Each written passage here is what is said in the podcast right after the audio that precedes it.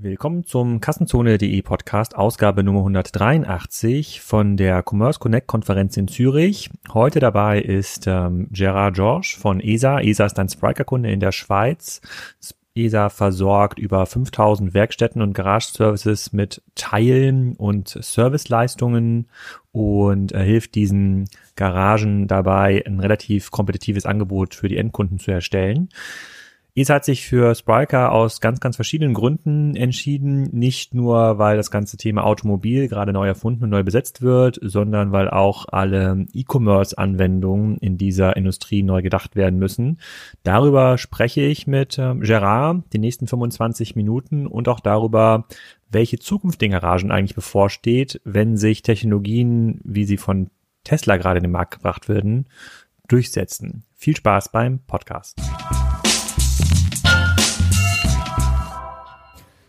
Gerard, herzlich willkommen zum Kassenzone-Podcast hier live aus Zürich bei Thomas Langs E-Commerce-Konferenz. Ähm, sag doch mal, wer du bist und was du machst. Ja, herzlichen Dank für die Einladung. Ich bin der Gerard Josch. Ich arbeite bei der ESA. Das ist die Einkaufsorganisation des schweizerischen Auto- und Motorfahrzeuggewerbes. Ich bin dort ähm, als Marketingleiter und verantwortlich für die ganze Geschäftsentwicklung.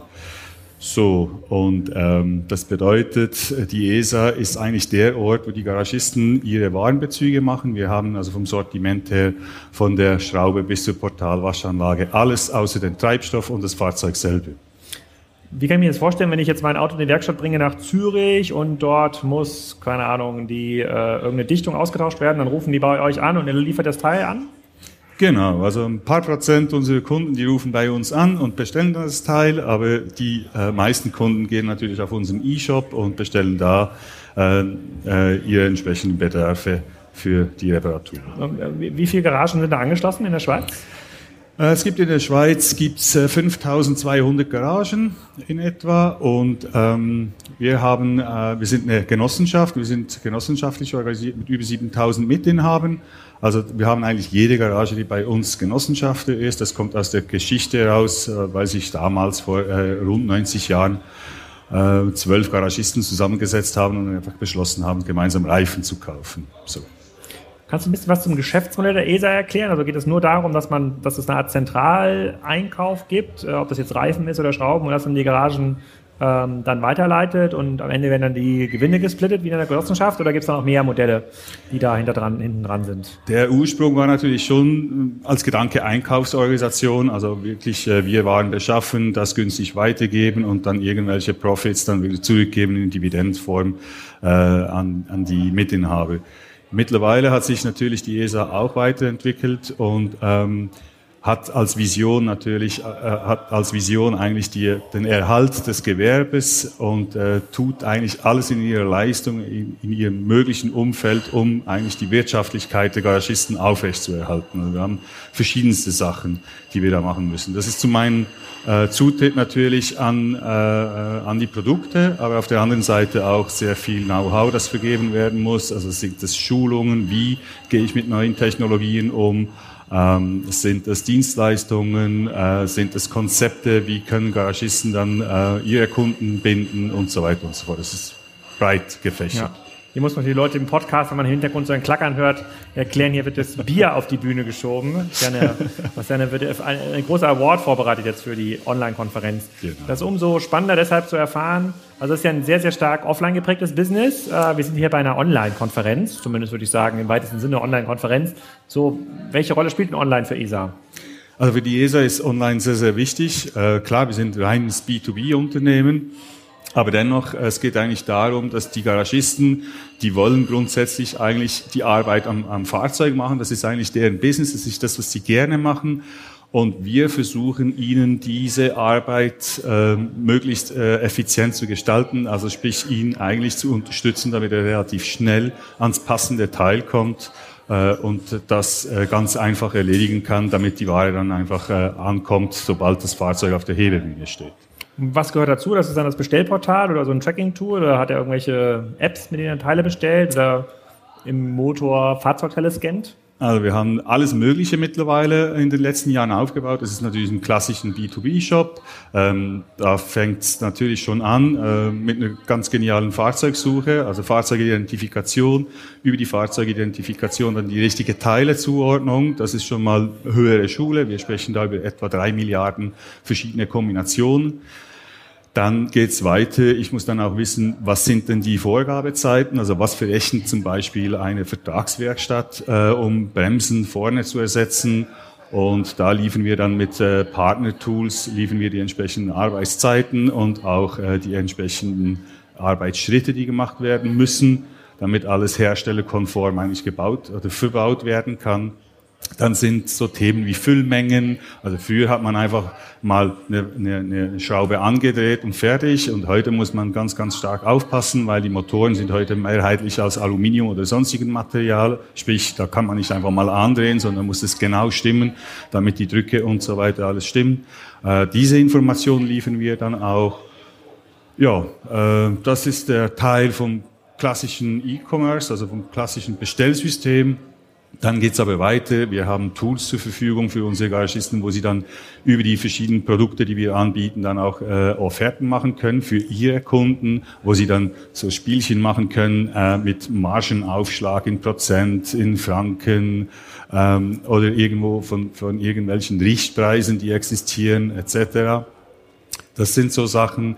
Dann bieten wir auch äh, äh, verschiedenste Einkaufslisten an, also dass sie sich dann wirklich selber Einkaufslisten machen können, wo sie dann ganz einfach ähm, die, die Produkte, die sie dann brauchen, also Ver Verbrauchsgüter eigentlich dann ab mit einem Klick eigentlich zusammen bestellen können. Und, und, und welche Rolle spielt jetzt Technologie bei euch da in eurem Setup? Also wie viele Leute sind, arbeiten eigentlich daran, dass alles, was du gerade beschrieben hast, ist ja am Ende sind ja Softwareprodukte, ne? ja. sozusagen als eure aus, aus eurem Bestellsystem, aus eurem Bestandssystem in irgendwelche Services halt ähm, aus, ähm, ausliefern. Wie viele Leute arbeiten da dran, dann das bereitzustellen? Ja, wir arbeiten da natürlich mit Partnern zusammen. Also wir selber ähm, haben eigentlich wenig ähm, Zugang zu diesen, zu all diesen Daten. Wir sind äh, mit 550 Mann primär ein Logistikunternehmen da arbeiten wir aber mit den großen Häusern zusammen und haben einfach die Kompetenz, eigentlich diese Dinge richtig zu integrieren im ganzen Prozess. Und nicht einfach, es gibt etliche Tools, die man kaufen kann, aber die, die, die, die Qualität ist eigentlich da, wo man diese Informationen dann zusammen verknüpfen kann. Genau. Und ihr habt euch ja jetzt für Spiker entschieden als Lösung. Ihr habt gesagt, ich weiß gar nicht, wann wir zusammensaßen, das ist schon, äh, das ist schon ein paar Monate her. Ähm, die Technologie, die bisher eingesetzt habt oder die Setup, das ist ja sehr organisch aufgebaut ja. gewesen und äh, ihr wollt jetzt euch auf das nächste Level ähm, bewegen.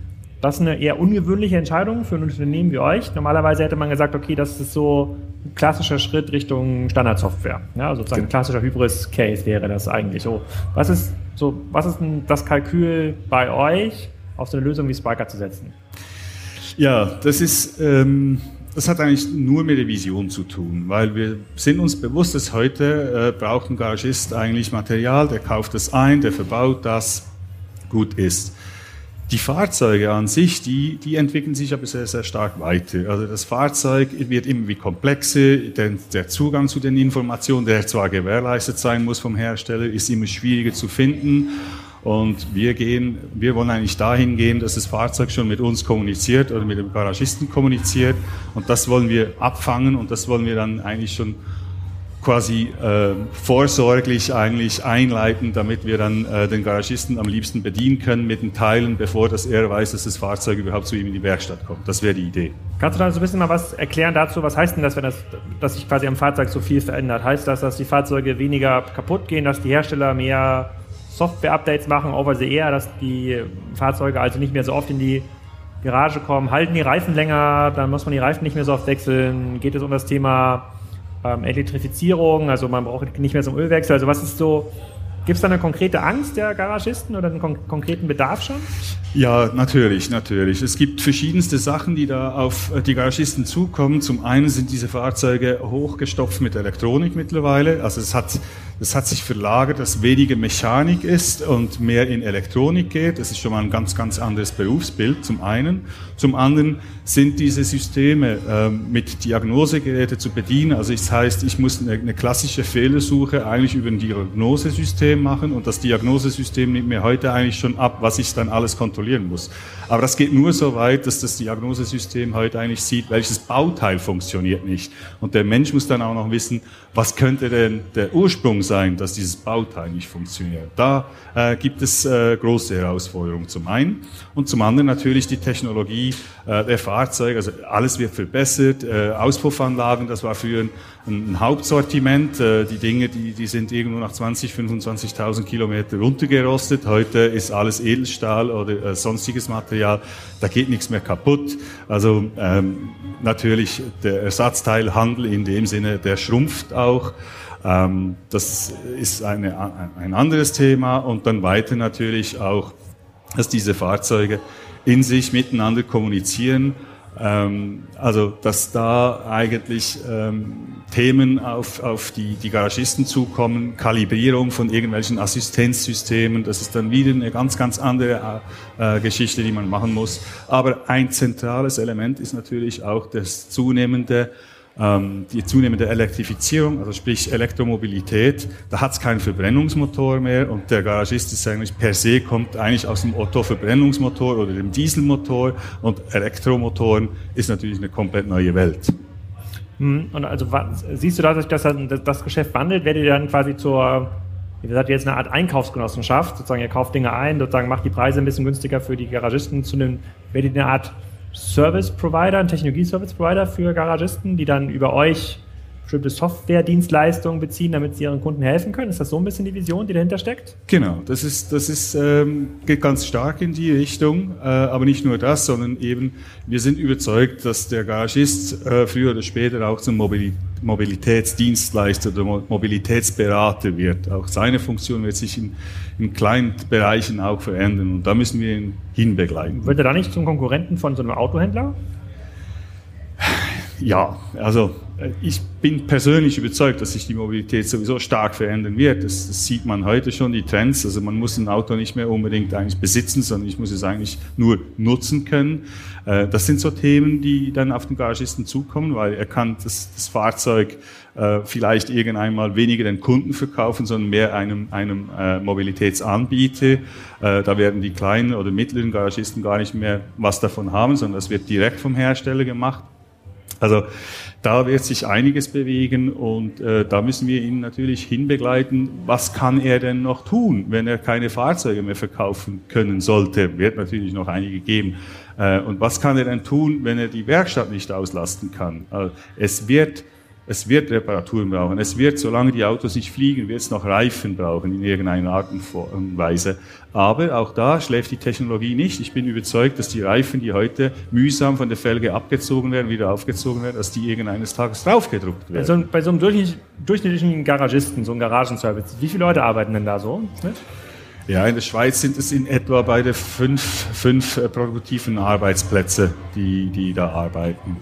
Und kannst du was darüber sagen, wie sich deren Einkommen heute aufteilt? Also wie, wie viel davon ist eigentlich Arbeitslohn, der am Ende des Tages das Einkommen erklärt und wie viel davon ist Handelsumsatz, also Einkauf, Weiterver... Die, die kaufen ja über euch Reifen ein, bei ESA, er kauft von 100, 100 Franken, kaufen ihnen Reifen ein, verkaufen das Endkunden für 120, 130 Franken pro Reifen zum Beispiel weiter. Das ist ja quasi ein Teil des Umsatzes. Der andere ist ja die Montagestunde. Ja. Ähm, weißt du was, wie sich das verteilt, diese Art von Umsatz? Also Werkstattgeschäft versus ähm, Ersatzteilgeschäft, also ja. äh, Material. Äh, das sind, äh, ich habe die Zahlen nicht mehr ganz im Kopf, aber es sind irgendwo um die 60, 40 so in etwa. Also der größere Anteil ist immer noch die, die Montage, die Arbeitszeit, die verrechnet werden kann und der, der Sekundärteil ist dann äh, Werkstattgeschäft, also Ersatzteil. Also, Umsatzanteil. Umsatzanteil. Okay, weil der Ertragsanteil ja im, im, im, im, im Arbeitsgeschäft äh, ja deutlich höher ist. Ne? Sozusagen genau. in, der, in, genau. in der Arbeitsstunde genau. muss der Ertrag ja höher genau. sein als im Einzelhandelsgeschäft. Ja. Und, und gibt es sowas wie, wir haben das jetzt in anderen Handelsformaten schon gesehen, gibt es auch so eine Art, ähm, äh, Janette, kannst du mal die Türen zumachen? Das wird sonst zu laut hier mit, dem, mit der Partymusik. so, ich glaube, wenn hier nochmal dreimal das Bier vorbeigeschoben wird, dann... Äh, Dann nehmen wir alle Podcast-Leute rausge rausgeflogen. Genau. Auf der, genau auf der anderen Seite auch, dann das wäre ganz cool. Also in anderen stationären Formaten sehen wir ja, dass sich das Ganze ausdünnt. Ne? Dass es quasi weniger weniger Filialen für X, Y, Z gibt, weniger Tankstellen zum Beispiel. Ja. Gibt es das im Garagenbereich auch? Also gibt es quasi, dadurch, dass, was du gerade beschrieben hast, weniger durchrostende Auspuffe, heißt das auch weniger Garagen? Ja, grundsätzlich ähm, ist da ein gewisser Rückgang zu verzeichnen, ganz klar. Es hat ähm, eigentlich mit vielen Faktoren zu tun. Zum einen äh, gibt es vielleicht auch weniger Arbeit, das ist ganz klar. Es gibt äh, aber auch äh, kleinere Werkstätten, die dann entstehen, also sogenannte freie Garagisten, die keine Markenverpflichtung haben oder sich einem Konzept vielleicht anschließen und dann äh, sogenannte Mehrmarkenbetriebe, also mehrere Automarken eigentlich auch äh, reparieren. Also das dünnt sich so in, in dem Sinne aus, es gibt immer wie mehr freie Garagisten und dann immer wie mehr Flag Stores, also wirklich große Zentren. Äh, das ist so die Entwicklung, die es gibt. Ja. Und muss sich die ESA dann auch so ein bisschen wandeln von, einem, von einer Einkaufsgruppe im Grunde genommen, von einem Service Center zu einem Mobilitätsanbieter, der dann quasi wie so Franchise-Partner unter den Garagisten hat? Oder funktioniert das gar nicht, weil es ein Genossenschaftsprinzip ist? Also absolut. Wir, wir äh, dürfen auch da äh, heftig mitmischen. Wir haben eigene Werkstattkonzepte, die wir äh, in der Schweiz äh, führen. Wir sind da auch führend äh, von der Anzahl her. Ähm, wir haben mit diesen äh, drei ähm, Modellen, die wir haben, haben wir aber kein Franchising-System in dem Sinne, wo, wo der Kunde irgendwo eine Kaufpflicht hat, sondern wir unterstützen sie eigentlich viel mehr in ihrer täglichen Arbeit. Eben mit Zugang zu den Produkten, klar, aber auf der anderen Seite dann auch Ausbildung, Schulung, fit halten für das ganze Geschäft und für die Zukunft, die wir heute noch nicht kennen, was die genau sein wird. Und betreibt die ESA dann auch so einen B2C-Store? Wo man dann Ersatzteile, wo der Kunde Ersatzteile kaufen kann, die er sich dann selber installiert oder zu seiner Werkstatt bringt, die vielleicht nicht ESA-Partner ist? Also ESA verkauft kein äh, Ersatzteil oder irgendwelches Produkt direkt an den Konsumenten. Das dürfen wir gar nicht. Was wir haben, ist äh, garagino.ch, ist eine Webseite, wo wir, äh, die wir erstellt haben für unsere Garagisten. Da sind in etwa 830 Garagisten mit drauf registriert und da repräsentieren sie ihr eigenes Programm. Also auf garagino.ch kann der End-User draufgehen, kann sich Felgen, Reifen, Zubehör, Dienstleistungen äh, äh, anschauen und auch direkt buchen, online Termin vereinbaren, kaufen und dann in die Fachwerkstatt, also bei unseren Kunden, sich das Ganze dann montieren lassen. Aber direkten Verkauf an einen Konsumenten machen wir nicht. Gibt es schon Märkte, wo das weiter ist, wo dieser Markt schon weiter konsolidiert ist? Ähm, ist Deutschland irgendwie weiter? Gibt es da quasi schon ein stärker konsolidierteres Geschäft oder ist das überall gleich, diese Entwicklung? Also was Elektrifizierung der Autos angeht, äh, auch Elektrifizierung dieser ganzen Services. Guckt, könnt ihr in den USA schauen, gibt es da quasi einen US-ESA, wo man sagen kann, na, so müssten wir eigentlich, eigentlich auch machen. Das machen ja viele andere Formate so. Viele schauen ja auf Amazon. Ja. Amazon ist jetzt für euch kein Vorbild, glaube ich. Amazon ist ähm, in dem Sinne kann, kann ein, ein Thema werden, weil Amazon heute schon eigentlich relativ viele Ersatzteile direkt verkauft an Endkonsumenten. Mhm. Ähm, die Produkte kommen eigentlich auch aus denselben äh, Werken, wo wir dann die Ware eigentlich schlussendlich beziehen. Also das ist ein Thema. Es ist aber schon so, dass Großhandel ähm, verkauft eigentlich noch nicht direkt an Endkonsumenten, weil äh, die Handelsstufe, der Garagist, die Werkstatt selber da nicht unbedingt erfreut wäre darüber. Es macht eigentlich auch keinen großen Sinn, weil man schlägt sich dann äh, mit Retouren um, äh, also wie behandle ich dann die ganze Garantiegeschichte etc., weil er ist ja kein Fachmann, also wenn es ein ja. Endkonsument ist und das ist ganz schwierig. Also von daher äh, machen das eigentlich keine in dem Sinn so direkt. Pure Player gibt's natürlich, Kfz24 und so weiter, die dann die Teile so verkaufen, aber die haben nicht äh, daneben dann den Auftrag, wie wir den haben mit unseren Mitinhabern, die ja Werkstätten sind. Also unsere Mitinhaber werden da nicht erfreut. Wie sieht so eine Organisationsstruktur bei euch aus? Also wie viele Leute sind dann zuständig für technische Systeme versus Verwaltung, Einkauf und dann auch Logistikservices? Also mit 550 Mitarbeitern haben wir in etwa 300 äh, Mitarbeiter in der Logistik. Das kommt daher, wir haben acht Standorte, wo wir täglich bis zu dreimal die Werkstätten bedienen. Ähm, dann haben wir eine größere Sales-Organisation mit Außendienst und Telefonverkauf. Das sind so an die 100 Leute. Und dann ist noch die klassischen HR, äh, Buchhaltung und so weiter. Und was dann Marketing, Produktmanagement, Einkauf ähm, und, und äh, IT, Entwicklung, Technologie, Techno Technologie und so weiter, das sind dann an die 50 Leute. Hm. Und wird das mehr nach vorne hin? Also Technologie, Produktmarketing und Co.? Das ist ganz klar der Bereich, wo in Zukunft dann immer wie mehr Leute eingestellt werden. Wir brauchen die Leute eigentlich auch, weil wir müssen ja stetig am, am Puls bleiben und diese Produkte dann fertig entwickeln. Klar mit unseren Partnern zusammen, aber die Konzepte stammen ja von uns. Aber was denn, wenn ihr mit so, einer, mit so einem Werkstatt in der Garageninhaber sprecht? Was wünscht denn der sich eigentlich?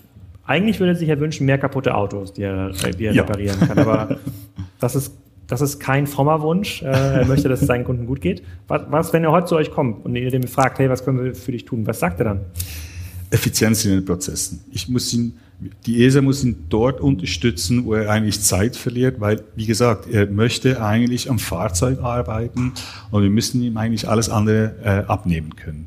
Das heißt, äh, für uns ist so die Vision, ich habe äh, mehrfach schon, obwohl wir jetzt direkt im Projekt sind, einen neuen E-Shop zu bauen. Ich sage, das ist der letzte Shop, den wir bauen, weil der nächste Shop, der muss einfach, hey ESA, ich brauche einen Ölfilter für einen BMW 324, 325 haben.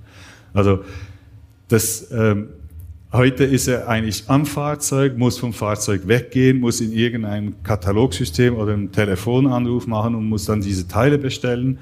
Ähm, und da können wir in Zukunft sicherlich noch etwas machen. Zum einen und zum anderen eigentlich auch schauen, dass diese Fahrzeuge eben direkt bei ihm in die Werkstatt landen, also die Arbeit eigentlich ähm, daherkommt, ohne dass er irgendetwas machen muss. Okay, das eine, da redest du jetzt quasi über ein Interface sozusagen in diesem Bestellprozess, das wäre eine Voice-Schnittstelle, die, genau. oder das kann ja auch in seinem Mobilgerät irgendwie sagen, dass er sagt, bitte für dieses Fahrzeug von Herrn Müller, ja, weil dann kennt vielleicht das, kann er das vielleicht zuordnen aufgrund des, der, der, des Ortes und des, der, des, Fahr des Fahrzeughalters Namen. Ähm, Gibt es noch andere Dinge über so Interfaces, über die du nachdenken würdest? Könntest du dir auch vorstellen, es gab ja in Deutschland in den letzten äh, Jahren noch eine relativ intensive Entwicklung, dass viele Unternehmen, dazu gehört ein ATU, aber auch viele Startups versucht haben, diese Doggles zu entwickeln, die auf diesen Standardstecker, auf diesen Messstecker passen, der dann aus dem Auto Daten übertragen hat über das Mobiltelefon und, und äh, Gesundheitsdaten des Autos äh, trackbar gemacht hat. Wäre sowas auch vorstellbar für euch? Genau, also diese Entwicklungen verfolgen wir natürlich sehr intensiv. Äh, wir sind da auch in Kontakt mit mehreren solchen Herstellern. Ähm, ja, äh, die, die Thematik ist da eigentlich viel mehr, was, was will der, der, der Endkonsument, was will der Automobilist? Ähm, wenn er eine nette App hat dazu, wo er dann irgendwelche Daten kontrollieren kann und so weiter, ist es alles gut. Aber die Sensibilität dieser Daten, das sind ja eigentlich seine Daten, es ist sein Fahrzeug, es ist sein Fahrverhalten und so weiter, inwieweit er da die Freigabe gibt, dass diese Daten dann auch weiterverarbeitet werden. Also dass wir zum Beispiel diese Daten sammeln und dann sagen, okay, äh, ich gebe die Daten dem Garagisten XY weiter, der kontaktiert dann den Endkonsumenten und sagt, hey, ich sehe, ähm, da entsteht ein Problem, bitte kommen Sie in die Werkstatt. Das ist äh, im Moment noch groß fragwürdig, wie, das, wie der Konsument damit umgeht. Aber Klar, das sind natürlich Themen, die wir gerne eigentlich äh, auch bedienen möchten, aber da sind auch Versicherungen daran interessiert. Die machen das auch mit der Schadensteuerung so. Ähm, da sind etliche Personen natürlich daran interessiert. Und es gibt keinen könnt ihr auch, Könntet ihr auch Endkunden befragen? Ich meine, eure Kunden sind ja die Garagisten, das sind ja, ja. eure Genossen. Könnt ihr jetzt auch hier rausgehen auf die Straße, in die Lehmannstraße in Zürich und sagen, komm, wir befragen jetzt hier mal ein paar Autofahrer, was die eigentlich wollen?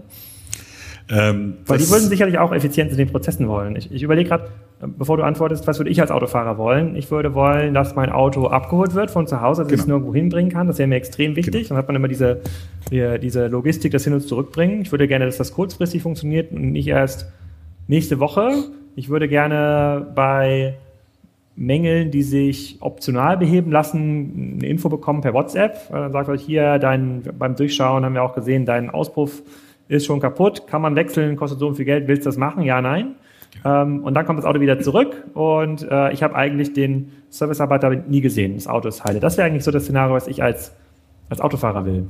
Genau, also als Autofahrer, die meisten, äh, mit denen wir dann sprechen, die wollen eigentlich permanent mobil sein, möglichst günstige Rechnung, natürlich.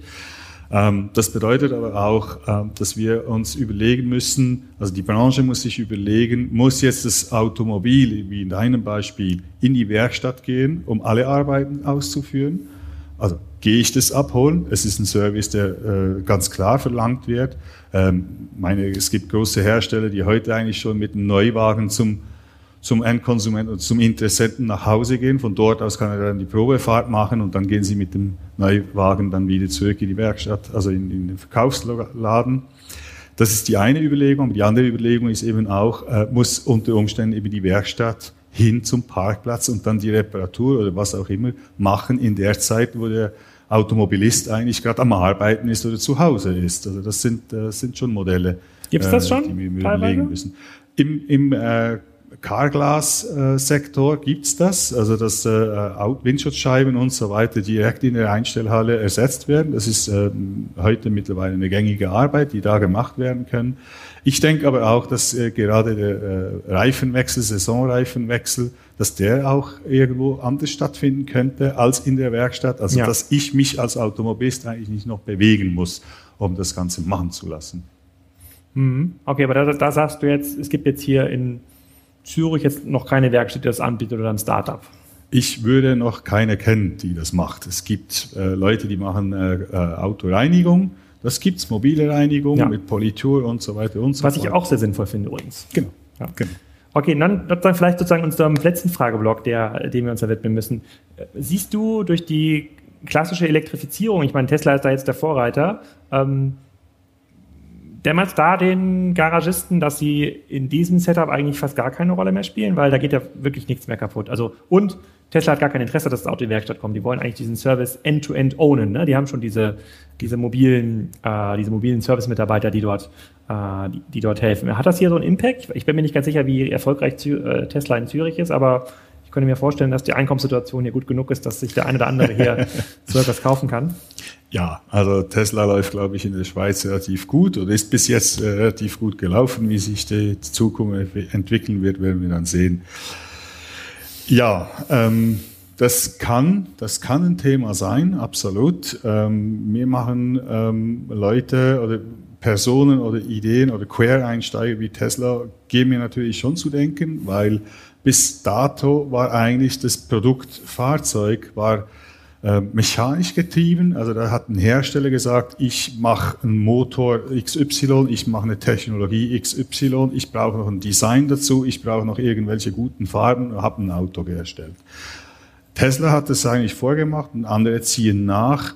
Äh, große Brands, die sagen, ich mache ähm, das, was ich richtig gut kann. Also ich weiß, was die Kunden wollen und ich bediene die Kunden eigentlich mit dem, was sie wollen. Und dann brauche ich noch jemand, der mir daran quasi noch vier Räder montiert und irgendwo einen Antriebsstrang bauen.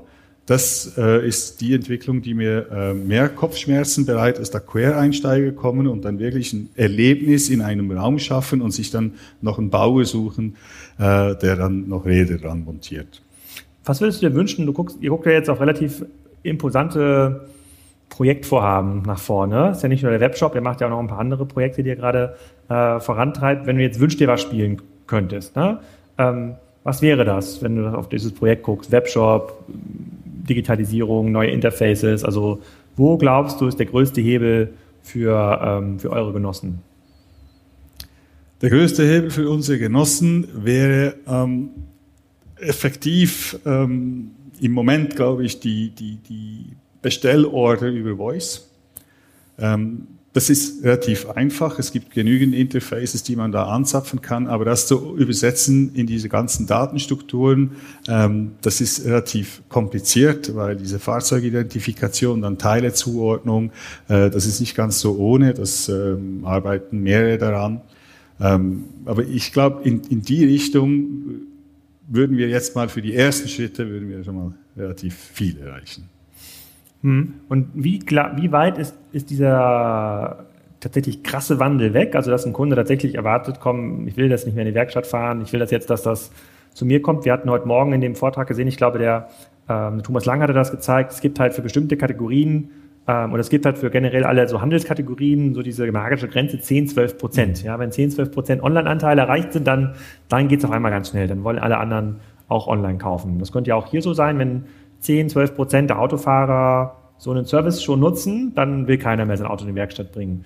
Heute sagst du, gibt es ja noch keinen, der so richtig macht. ihr seid quasi wahrscheinlich auch schon Vorreiter mit, mhm. mit, ähm, mit, so, mit so einem Projekt. Wie viele Jahre gibst du der Branche, um sich so aufzustellen? Wie viel Zeit habt ihr, um an solchen Lösungen zu arbeiten und das nach vorne zu bringen? Also wir haben diese Arbeit schon begonnen. Mit Garagino gehen wir ganz klar in die Richtung. Ähm, das wird von den Endkonsumenten eigentlich sehr, sehr interessiert verfolgt. Also wir haben äh, enorm viel Traffic auf unsere, auf unsere Garagino-Seite. Ähm, gekauft wird aber noch relativ überschaubar von den Zahlen her, weil ähm, die, der Auftritt eigentlich oder das Leistungsversprechen, das in unserem Fall jetzt der Garagist machen muss, zum Teil noch nicht ähm, genügend geschärft ist. Also der Garagist muss da natürlich sein Leistungsversprechen eigentlich ganz klar dokumentieren und da müssen wir noch einiges arbeiten in der Branche, dass der Garagist eben auch versteht, dass seine Kunden eben auch im, äh, im Internet unterwegs sind. Also klassische Transformationsaufgaben habt ihr dann noch vor euch. Genau. Genau. genau. Die können wir, und wir nähern uns hier schon ein bisschen dieser, äh, sozusagen der Awardverleihung hier gleich bei, äh, äh, bei Thomas Langes Konferenz. Das müssen wir noch einmal diskutieren, hier gleich an der Bar und bei der Awardverleihung. Ich danke dir schon mal für deine Zeit und deine Aus, äh, Auskünfte zum Thema Automobilmarkt, Garagistenmarkt in der Schweiz. Ich bin mir extrem sicher, dass ihr da Vorreiter seid und äh, wenn ihr das noch nicht seid, zumindest Vorreiter werdet in, in Europa. Das ist ein sehr schöner geschlossener Markt, den ihr, ihr, den ihr hier habt. Äh, ihr habt quasi eine Art Monopol oder diese genau. Garagen-Services. Also wenn nicht ihr, wer dann? Und äh, ich verfolge das auch, ich finde das Projekt auch mega spannend, ich verfolge das auch ganz, ganz äh, intensiv sagen aus dem Office, äh, was da passiert, weil da glaube ich total dran. Ich glaube, dass man dort nochmal komplett neue Services entwickeln kann und ähm, dass es eben morgen nicht mehr darum gehen kann, möglichst mit möglichst viel Marge nochmal den Reichen weiterzuverkaufen und den Endkunden, sondern ganz andere Mobilitätsgeschäfte dort genau. äh, erreicht werden können. Da habe ich relativ viel Hoffnung und setze auch viel Hoffnung in euch und bedanke mich sehr herzlich hier für deine Zeit und die ungefähr 40 Gäste, die hier zugehört haben. Ganz schön und leise, könnt ihr mal laut applaudieren. Äh, Gerard, vielen Dank. Danke. Wenn euch der Podcast gefallen hat, bewertet ihn bitte bei iTunes, Spotify oder Soundcloud. Es gibt noch eine weitere Ausgabe, eine weitere Spezialausgabe mit Moritz Keller. Das muss aber noch ein bisschen warten. Und bis dahin wünsche ich euch ein sehr, sehr schönes sonniges Wochenende.